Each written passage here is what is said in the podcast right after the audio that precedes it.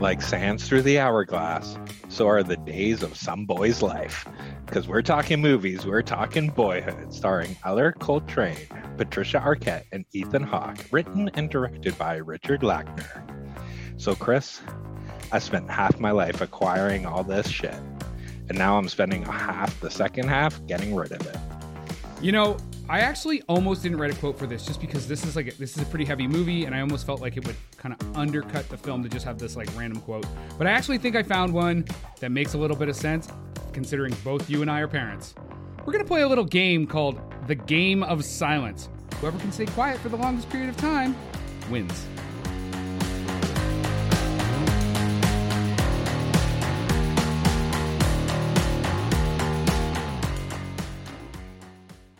Hey, everybody, and welcome to this week's episode of How'd You Like That Movie? Tonight, we're going to be talking about the Linklater epic. I mean, you can't explain it really any other way. 2014, Boyhood. Scott, do your thing. Take us away. Listen, I'm. This is going to be the one time I'm. I'm, I'm going to be happy that I get to go first because I'm going to assume there's going to be this long. Wait, isn't? Don't you always go first with your wife? Yeah, yeah, I do. it's all about me and you. But- It's a race. I win. Yay! That's the most joyful. Actually, I'll be honest. Considering how heavy this movie is, like those those statements do not fit with the fucking show we're about to review. But go ahead. well, what I was gonna say is I, I'm assuming there's gonna be a long fucking monologue w- from you. You like not just like how it normally is, but I'm assuming it's all gonna be about the runtime, uh, and you know how long this movie is, Which is what you're gonna cut. It- it- so I'm assuming that's gonna take a while. So I'm glad I'm gonna fucking talk first. And I- I think just the sheer amount of commitment that went on in this production is fucking la- like legendary. Like I am still in awe that this film was produced and made Oh, for the 100%. amount of time Hundred percent. for the amount of time that it went, right? To You're talking. you- You're talking. About, you're talking about like production schedule and like shooting schedule, right? like oh, in reality, this movie was only shot for 45 days, but it was shot from 2002 to 2013, right? I've got I've got 2001, but I mean, still, like, I mean, over two three years kind of thing. two, two, three years. It, it was 12. No, it was shot. I have in my notes that it was shot from 2001 to 2003, so over two two to three years. Not two times 2000 four. Or how, I don't know how you got 12 years out of that, but I know math's not your fucking strong suit. So okay let's let's just you know i'm not i'm not math but let's let's let's just let's do split the difference and we'll call let's it just two and a half. well, no no i'm just gonna bring it i'm just gonna bring it here um so the star of the movie you know Ellar Coltrane was seven when the movie first started filming and 19 when the movie finished so by my math 19 minus 7 Whoa, is whoa, whoa. 12 are, are you sure they didn't have younger actors for the earlier scenes? it's the same people it's literally the same cast over a 12 year span Uh, you know what, man? Like we're we're live. Uh, we may want to we want to verify that because I'm not a I'm not hundred percent sure about that fucking statement. That's the whole fucking. This movie was gonna be called Twelve Years, but then wasn't because of Twelve Years a Slave. Oh shit! You know what? You're hundred percent right. That's fucking crazy. What fucking movie did you watch? You know, I, I'm gonna I'm gonna I'm gonna cheers. That. First off, by the way, uh, we're recording this on Sunday late in the night, and uh, Chris. Actually, I think our entire production crew, including Scott and I, have already started drinking. So this show may make fucking zero sense. I mean, I think that's going to be at least in the first uh, example of Scott schooling me on notes. Uh, so cheers, cheers to that, Scott. like all you had to do is put a one in front of your two, right? but Touche. Yeah, like- touche. like lit, like in reality, yes, it was 45 days of shoot, but it was over a 12 year span where they would film two or three days over the 12 years. Like in terms of runtime, each 14 minutes of film is a year in in this kid's life. And in terms of script, right, it didn't really come with a full script, That's right. obviously.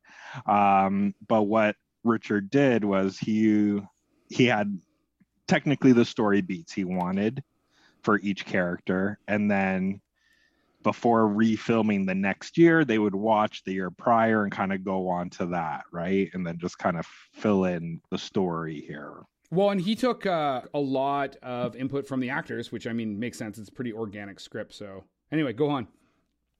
Yeah like in terms of ethan hawke's character like he based it on his father like being a risk assessment um, person for an insurance co- uh, insurance company. Patricia Arquette based her character off of her mom, who later on in years went back, got an education, and became like a psychiatrist. Fucking who is this guy like doing his deep dive into the fucking film? Jesus, I'm not. I'm on a pod, the wrong podcast right now. Listen, I. I don't it's always of this show up. Fuck, but it's, when you don't, I do. Well, I mean, it's good that we're a team. Uh, I mean, I guess that's why it's because this is about a family. You were like, I gotta fucking know everything about this. This is the most. This is the most family no, movie. No. It's it's a movie about family, but it's not a family movie. You know what I mean? No, like in, in terms what got me interested and wanted to deep dive this is just in terms of this production, like actually having this 12 year span, like the amount of like I said, the amount of commitment, like each actor had to commit because he couldn't he couldn't sign these people on a contract for this movie because of the the law in the states where you can only sign up somebody. I believe it's for seven years, right? And this was so he just had that have double. faith that they would be like we would work around their schedule and that they would commit. Um, imagine like three quarters through this, Ethan Hawke's gonna go fuck your hat. You're like you got to like replace the dude with like three kids in a trench coat and like a bad mustache. Well, if if you wanted if you wanted an example of that that actually almost happened. Um the girl who plays samantha like you mean his sister, daughter? his daughter. She had a little halfway through little, this uh, she lost interest. Oh i thought it was because of her cocaine charge. No no she she lost interest in this halfway through filming in which she was just like just fucking kill me off right? And then he's like, "No, that's way too dark for the kind of story I'm trying to tell." Listen, right? you either go, to, like, you go and be in my film and finish it, or no college for you and you're out of the house. Like, what does that fucking family dynamic dynamic in the Linklater house look like? You know, well, I mean? if you if you think about it, she's the one that like was begging him as a child to be in the film, right? Mm-hmm. So I'm sure he sat her down and like, okay, listen, like this is 12 years, like you have to commit, kind of thing. It's not just. Do you like being rich? Do you like living in this big fucking house? That's right. Go be in daddy's but, fucking movie. Yeah, like, like for me, that's what. That's what's blow, that's blown my mind with this film, right? Is just in terms of just the production itself, right? And I like how um the amount of commitment that had to be made, but not just in terms of staff, but like 12 years is a lot in terms of technology. Like he went with 35 millimeter film. And he literally had to keep that going for 12 years. Yeah, you too, can't suddenly right? switch so the fucking. Way... I mean, you could. I mean, just, there's tech nerds out there that be like, "Wow, you know what you do is you take the film and you like transpose it." Da, da. But I mean, like, you're not going to switch over, right? Like, you got to fucking keep shooting. Yeah. Exactly. So that's the thing, right? Like every little thing had to be like miraculously researched and detailed, right? Like in terms of what you start as them as kids in terms of their fashion senses, like you kind of have to keep that continuity going. So right? I actually like, what the amount of detail. One of the things I really like about this film, so I mean, I'm, we don't normally do like big summaries on the show, but essentially, like you watch a family over 12 years like you watch like it you you will move from one scene to another and the children are now like five years older and stuff so it's just just to give the our, our listeners a bit of context um but what i really and that's go the, ahead go ahead I was gonna say that's the thing that I like. Like this movie never really talked down to the audience. That's right. right? Like it wasn't. It, it, was never like, oh, here's 1992. Oh, now here's six years like, later. And what I love yeah. about the way they did that so first off, it was with the music and the pop culture references, right? They pop just... culture references like you know he's playing a Game Boy. Well, it's not a Game Boy; it's a type of Game Boy. And then he's playing an Xbox, right? Like the hairstyles change, the music mm-hmm. cues, the music, the music's right. Yeah. Like you know what time period is because there's certain things that are happening or references to 9/11 or whatever. But like you said, they don't they don't tell the audience. They just give you the information, and they're like, if you really care to know what time period it is, you can fucking look it up. Um, I mean, you really don't. Yeah, you know... go from their cell phones. You have the old Motorola Razr flip right. to all of a sudden that he's one of the first FaceTimers with his dad, right? And it's all like staticky, not really working that well. And they make reference thing, to like, oh, right? oh well, you can send an email, so you know kind of like where your starting yeah. point is. And they don't even talk about the kids' ages that much. Every once in a while, it's like, oh, I'm 15 or I'm this and that. But like, it was, man, yeah, this film was really, really, really well done. And you know, I just want to talk about, you know, so it's got a, you know, obviously it's got a 97% from critics. I'm like, yeah, I can see that.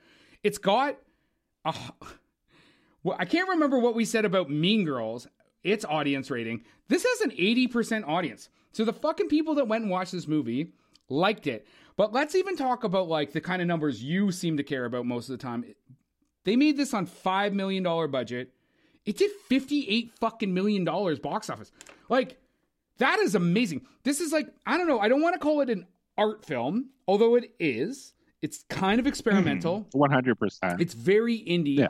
Um, I mean, the note I gave myself is it's like, well, actually, th- I'm going to segue into the sec. So my my quote this week is from uh, Chris Nashawaty from Entertainment Weekly, and he says, like Michael Apted in his Seven Up documentary series, which if you haven't seen the Seven Up series, it's super cool. I mean, it's a documentary, and they do the same kind of thing. They follow people through it. Anyway, like Michael Apted in his Seven Up documentary series, Linklater makes you feel as if you're watching a photograph as it develops in a darkroom. And the note I gave myself is, or home movies.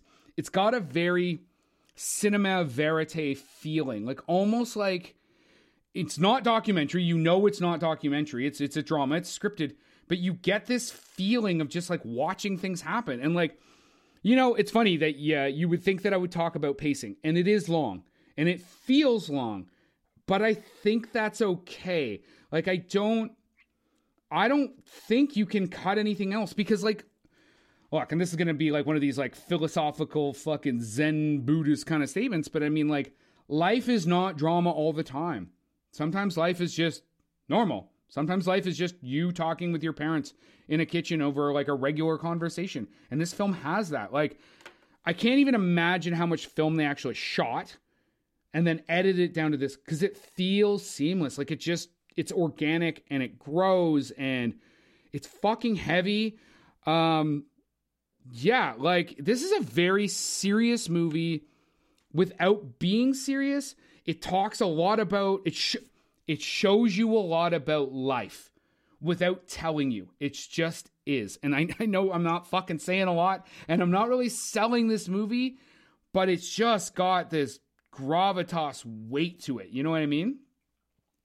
Yeah, like I think in terms of okay, so the movie is titled Boyhood, right? But this movie could have been titled Fatherhood. This movie could have been titled Motherhood, right? Like you have each person and in terms of the circle, everything's from uh, Mason Jr.'s POV point of 100%. view, like his his pref- uh, prefer right or whatever the fucking yeah, word point of view, uh, per, perspective or whatever. And yeah, they even and and I, what I do just before you move on to that, they use POV in a great way. Like they don't rely on it all the time but like the camera angles like as the children are when, when they're younger and stuff like that you get that power imbalance right? Like the adults you're seeing like a true pov the adults are much bigger and stuff like that or you see the way food is laid out and stuff. And that pov changes as they get older. And like you really get a sense of being inside the actor's skin or sorry the character's skin. You know what i mean? Yeah like and what i got out of this is really like all we have in this life is this life, right? You have the choices and the moments you have. So you can either be able to get seized by a moment or you can just let it pass you by. I think right? I think and, the line and, and actually fuck, I can't believe I didn't use this as a quote. It's like people keep talking about seizing the day, but really or seizing the moment, but really the moment the moment seizes, seizes you. you. Yeah. Smoke my big bong. no, but here here's the thing, right? Like while watching this film, uh, like my wife was watching it with me, and she's not into these kind of artistic movies, right? She she likes her rom coms, she likes her straight comedies, like anything that kind of makes you think unfortunately she doesn't like right and the well, whole i mean she, she has to me, think a lot every day about marrying you so i mean that's a lot of thought process yeah she was like fucking thank god it happened. Thank god. She's like family just fucking gets, married? gets like chopped up on the show. She's like i'm married to a fucking podcaster. Listen our podcast is this movie. It's so indie. Like people don't even know. But once they do know they're like fuck this is awesome right? But what I was gonna say is she asked me like, what was the point of that movie?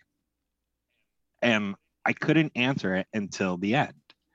Right. And and the point is like this is life, right? Like if you're if the next if this film had one last scene and it was literally Ellar Coltrane as an 80 year old man on his deathbed and you're literally just watching him relive his life in which it was the moment that made him and developed him and that made him be who he was like it would have made the same amount of sense as and, this, and actually right? i'm glad they didn't because i think that would have been tacky and cheesy and like like I, I get where you're going but like man that but yeah if you think about that it cut to like when he go ahead go ahead go ahead i was gonna say when he's moving out at the end right and his mom breaks down and saying like you know what do i have now? Like all we have are these we had these moments and now the next moment's like my he's death like, yo right? that's like you just like jumped ahead 40 years. Right. But if you think about it like every everything that was chosen in terms of you, you saw right it, it was moments that made him right? The things that he remembers most. So when that's why I think you never really saw him as a child when Ethan Hawke and Patricia Arquette were fighting. actually together or fighting or anything right yeah because it's like the memory of a child only kind of kicks in at a certain point right right and the daughter who is older but in real in real life they're only three months older but um, she's like that's all i remember was you guys constantly fighting oh man other, that that right? line was so and especially like because the dad's retort is like, yeah, but what about camping and this? And she's like, no, I like I just remember like the, the fighting. fighting. Like that is such a That's powerful it. statement. You know what I mean? Like we could talk about like the sociological and psychological aspects of this film. Like like I said, it's very, very heavy. Uh, I mean, it did, it did, like I said, it did, it did well uh, f- financially. Like I said, 58 million. I, I can't believe it did so great in, uh, in box office. But I mean, it got six Oscar nominations. Unfortunately, like Whiplash and uh, a couple other like really big films, you know, I think Birdman, Birdman yeah, the one that did better out. at the Oscars. But Patricia Arquette got her an Oscar for her uh, like best supporting role. Uh, it got five BAFTA nods, nods and two wins, and I believe P- Patricia Arquette was one of those as well. Like, it did really well, and like you said, like this is like not the kind of film you think was like people were gonna like both critics and the audience was gonna like. It's two hours and 45 minutes long and I've, as i've already stated it feels it. Like it's not do not watch this movie to just be entertained because it is going to make you think. It is going to and and i think no matter what your life is like whether you had that kind of life or maybe your parents stay together all the time like they hit on so much of what like you said what life is what family is what like just what being a sibling is. Like you know your your your sibling wakes you up throws a thing at you you throw it back the parents come in the the sister starts crying just fucking blames it i have a sister. She made me do a podcast on fucking mean girls. Like she has done those things. I was also a tyrant brother you know what i mean? Like um those kids those kids are my nephews. I'm not gonna like I'm not gonna like you know decide say who's who in that thing. But if my sister watches this film and listens to this podcast, she's gonna know exactly who's who in the zoo on that. So like it's so fucking real, man. It's such a real movie. But do not watch it. Yeah, and, and yeah. I think I was gonna say like and like going back to that last scene when she's moving out you, you realize how much was skipped in terms of it. Like when she starts talking about, remember the time we thought you were dyslexic, and you're like, that wasn't in the movie, right? Like you're going back to him as a kid, and, and they're talking about all the other things that kind of went on in that family. Um, and it just like kind of skips over and you're like it like this this film does make you question like if i have to do if i have to make a comparison and i know this is probably going to get beef and people are going to call me stupid but i would say might be one of this film this film is this generation's citizen kane that it's beautiful to look at it has a story and it makes you question what you saw So, other than I don't, I actually don't 100% disagree with you. The only thing that Citizen Kane has over this is the filmmaking techniques used in Citizen Kane. This doesn't do a lot of like really groundbreaking uh, cinematography or whatever. Like it's it's it's a pretty it- that- straightforward linear format. Uh, shot like you said, shot on 35 millimeter film. No crazy like lighting. No, no, I get what you're saying. Like in terms of in Like the terms of tech- the tech side, cinematography, right? But the only person that's going to do this again is Richard Licker, and if I, if I'm not mistaken, like, and I could be, I think his next movie is a 20 year span that he's right now shooting a film that is going to take 20 years to finish. Like, and if, if this film was 12 years and he was fucking telling Ethan Hawke, like, if I die, you got to finish this movie, right? Imagine whoever's in his next movie, what he's telling that guy or that girl, right? Like, well, he works with Ethan Hawke a lot. Like, so this is, uh, and of course, it was it was written, directed, yeah, yeah, yeah, written, directed, produced. um, I think he only did two movies with Ethan Hawke. so he's first off, he has an entire trilogy. The um, it's Before Sunset, Before Sunrise, and Before Midnight. All three of those. That's Ethan Hawke. It's the same kind of thing. He seems to like this kind of like. Yes, yes, that, that is Ethan Hawke, but at no point is that Richard Lick- Lickler. What are you talking about? He fucking re- wrote, produced, and directed those. Oh, I don't know if he produced it. He wrote and directed the Before oh, wait, yeah, yeah, yeah, yeah, yeah, okay. yeah, yeah. Um, but I mean, it's also interesting that like, so he, but he also, this is the same guy that did Dazed and Confused, which is a fucking amazing movie, and I understand Ethan Hawke is not in it. Um, it Yeah, he was in that movie. Ethan Hawke is not in in Dazed and Confused. Yes. He, oh, I'm sorry. He's in the Newton Jesus. Boys. Okay. I so apologize. Scott Scott gets me like at the beginning of the fucking show, and in like three sentences, I fucking cut his entrails out. So, are you not entertained, podcast listeners? Uh, and he also did Scanner Darkly, which is super fucking dark. Um, which uh, I mean, he's a he's a very interesting writer and director. He he, he tends to write and direct a lot of his own stuff. Um, he uh he- yeah like he did a fantastic job with this stuff like i said i mean the whole uh before sunset before sunrise i haven't seen all three so i don't want to co- comment on it but it actually i'm gonna i'm gonna make a note to myself when i'm done watching that trilogy it actually might be a perfect trilogy because the first two are very very good i haven't seen before midnight yet so um but you know what i noticed on this is that i thought was super interesting when i was watching credits is that they used two directors of photography. There are two cinematographers on this, which I'm like, I don't know too many films that have two cinematographers working on it, and I don't know if it's because of the time frame. Maybe they're just like, I'm, I can't, I can't fucking commit to that shit. Um, so the first one is Lee Daniel, who again, so he worked with him. He's the cinematographer for Dazed and Confused. Uh, he did Before Sunset and Before Sunrise, but not Before Midnight. And then you got Shane Kelly, who did A Scanner Darkly. So he's worked with both these people before. But Sc- Sc- have you seen A Scanner Darkly? Uh, it's been a long, Yeah. long. So you know it's like I kind of like it. animated, weird, like Yeah. super. It's like motion cap and not Yeah. motion cap. So you got a cinematographer that does that in Kelly, but then you've got Lee Daniels, who's like a traditional cinematographer, and somehow I almost want to go. I almost want to know like what fucking shots were done by who. You know what I mean? Like, like if I go back and watch this, which I'm not going to right now because it's fucking long, but like. Can I pick out? Can I pick out? Or like, were, were they working simultaneously? Or did like, were they doing like pickup shots? Like, how the fuck did you structure that artistic vision from your DOP? You know what I mean?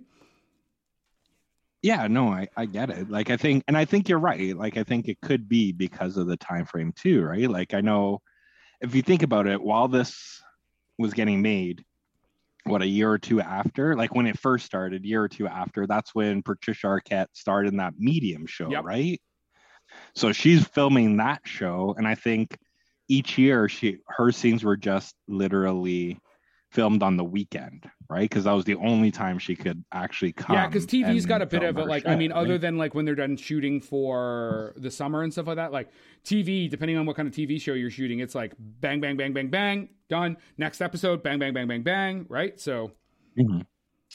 Yeah, no one, no one. Now, my only complaint about this film is something in, to do with the plot, okay.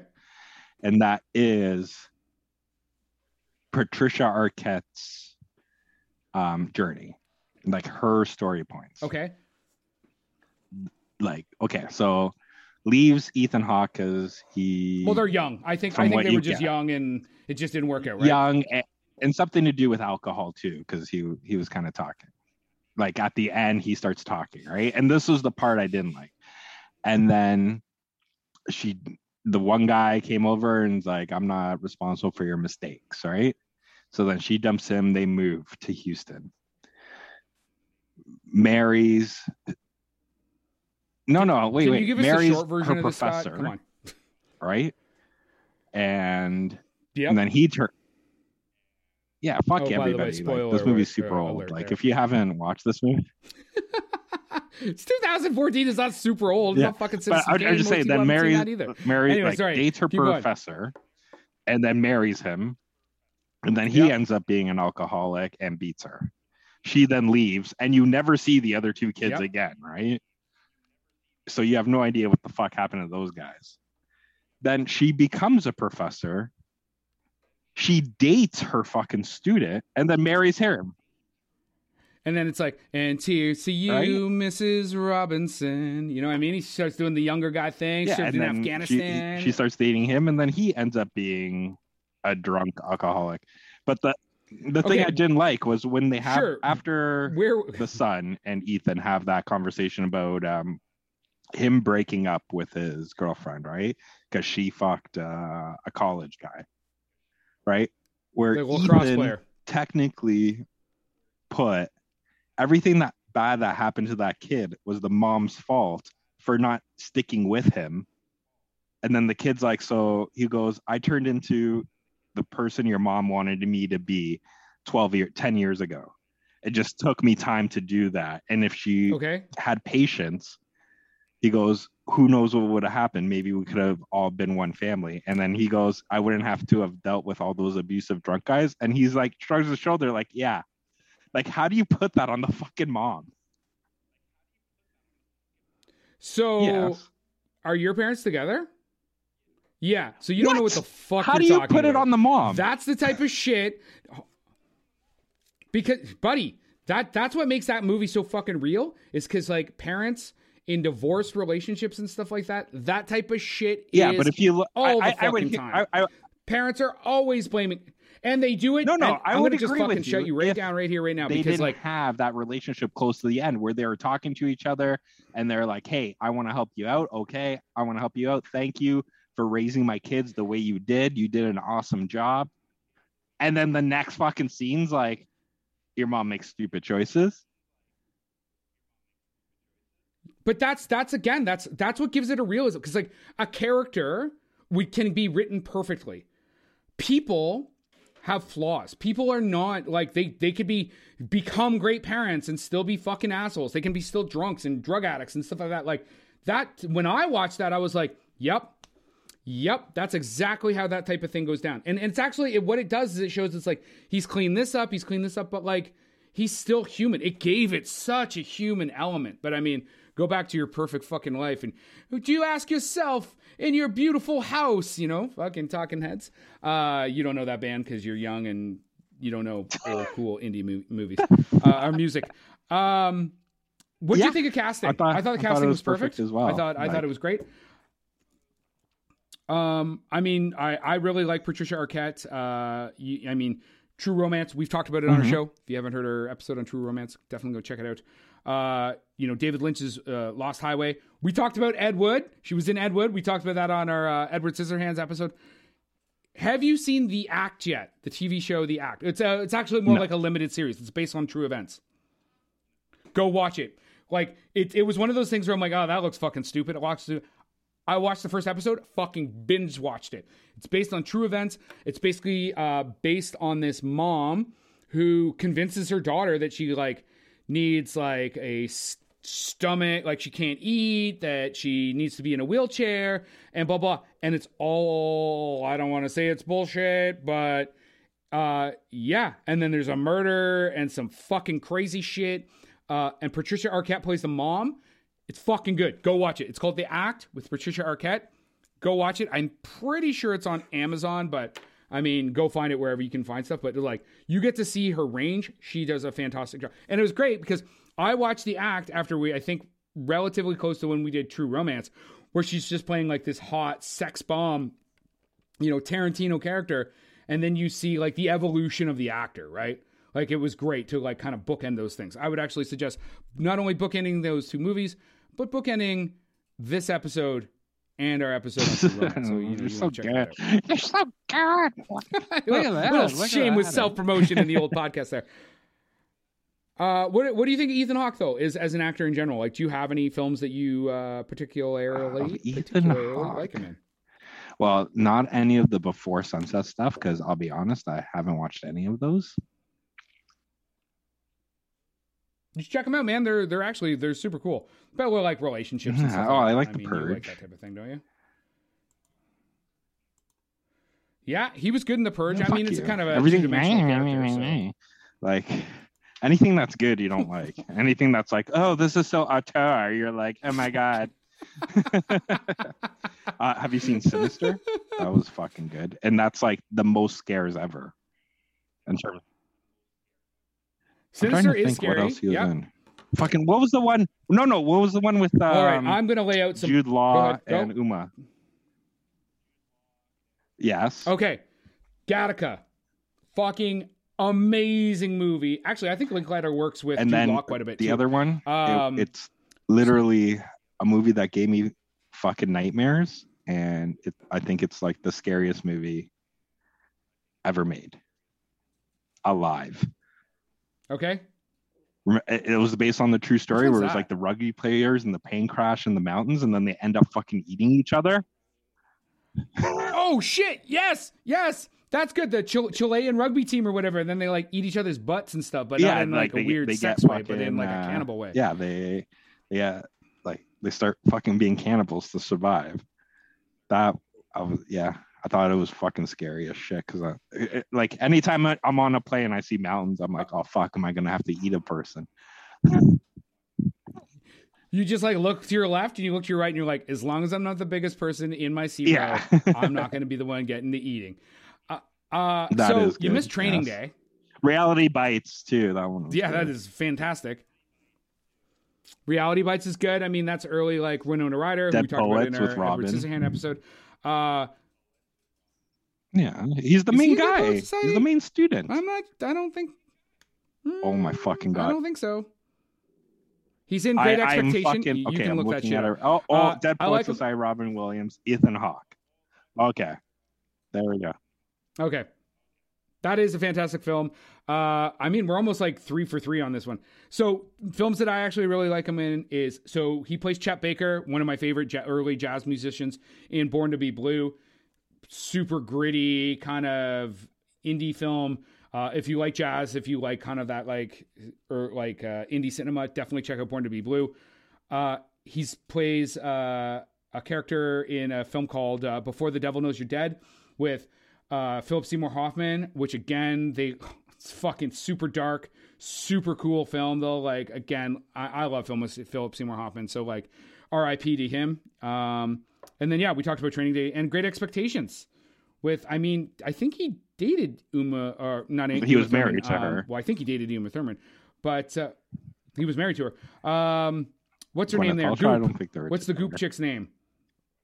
Gwyneth Paltrow, yeah, in uh, Great Expectations, uh, and Robert De Niro's in it as well. It's a great uh, adaptation of the the Shakespeare. I do play, have so one check out one uh, piece of trivia for you.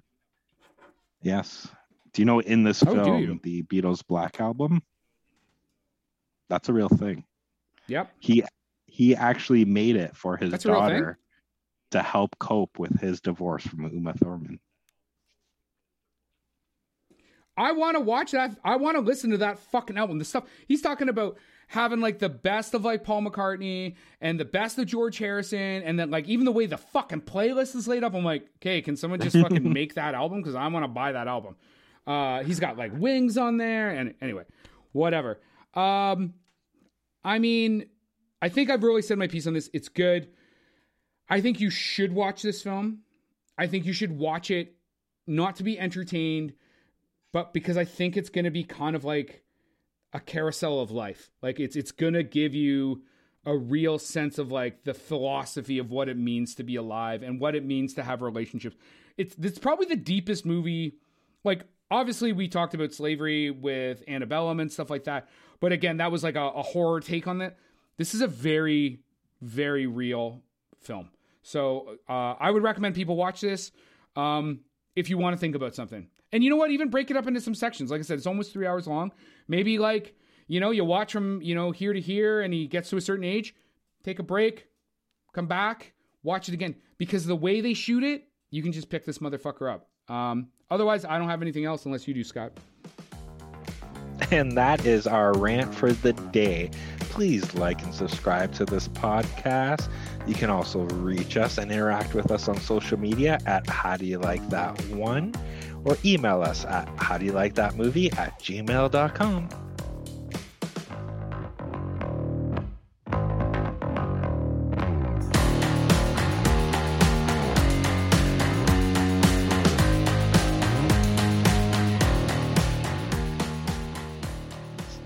Well, I mean, if okay, you from now on, you arseholes are only allowed to do com- films that you really care about, and you have to drink. and why was that a good show or what? Oh, fucking awesome! I've got like a page and a half of quotes here to pull uh, media bites out of. So uh, for, for, I I don't know if you guys can hear that, but that's our producer talking to us. Who uh, we we we've been recording like later on Sunday nights. Uh, none of us like doing this. Uh, all of us are drinking this episode.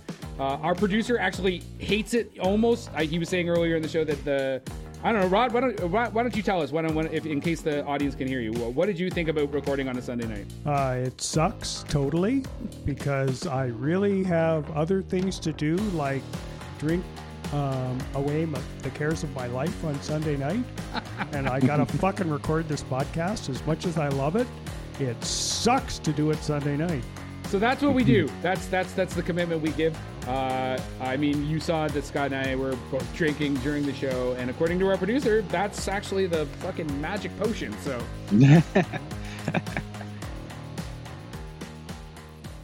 Production by Rod Shaver, Vader Monkey Productions.